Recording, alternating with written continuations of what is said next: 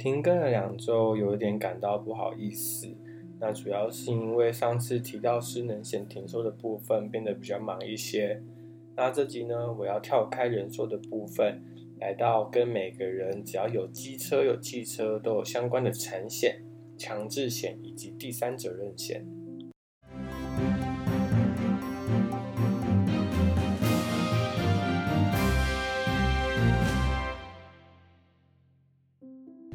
先来聊聊强制险的故事吧。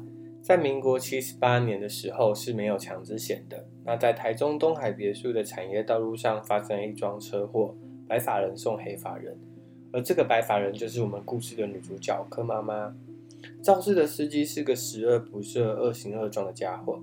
当时他对着柯妈妈说：“撞死人跟吃饭一样，上个月我才撞死一个大学生，赔二十万。你儿子啊，不去研究所就三十万，要不要？”不要就自己去告啊，反正你也告不赢。我在台湾是很有势力的。那因为这段话，柯妈妈伤心欲绝。而这时候，柯妈妈因为亲爱的儿子托梦指点，决定陈情立法。而这个法案在陈情的过程中遇到了许多挫折，经过许多风风雨雨，终于在八十五年时立法成功。那这个就是强制险的由来，其中的故事细节你也可以自己上网搜寻。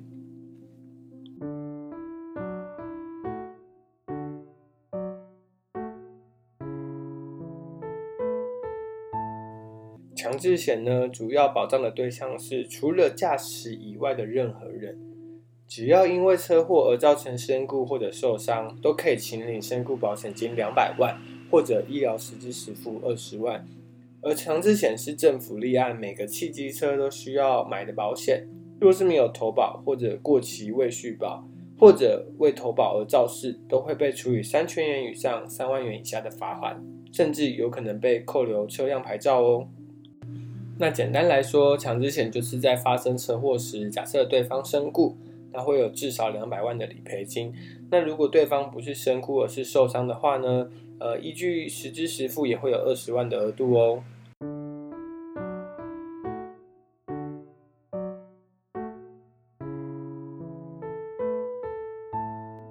强制险有提到，我们理赔的对象是除了驾驶人以外的任何人。但如果我们我们也想把驾驶人包含在保障里面呢？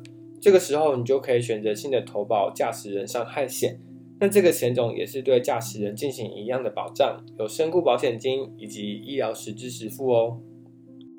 第三责任险呢，主要是要补强强制险的部分。若是和解金的金额超过两百万，强制险给付的范围，那则会用第三人责任险来补足剩下的差额。而第三人也会包含着财损的部分。车祸中不免一定会造成物体的损伤，例如机车撞汽车或者汽车撞汽车，小则可能擦伤，大则可能整台车需要报废。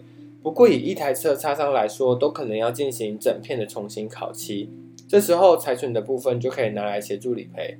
不过这边要特别注意哦，是理赔对方的汽机车哦。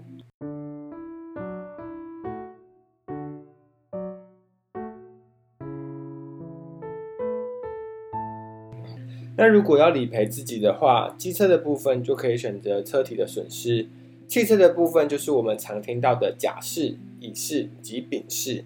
那汽车的甲、乙、丙式的部分，我们就留到下一集来做解释吧。今天这集就到这边，那内容一样会有文字版放在 IG，边听边看也会比较容易看得懂。那我们就下集见喽，拜拜。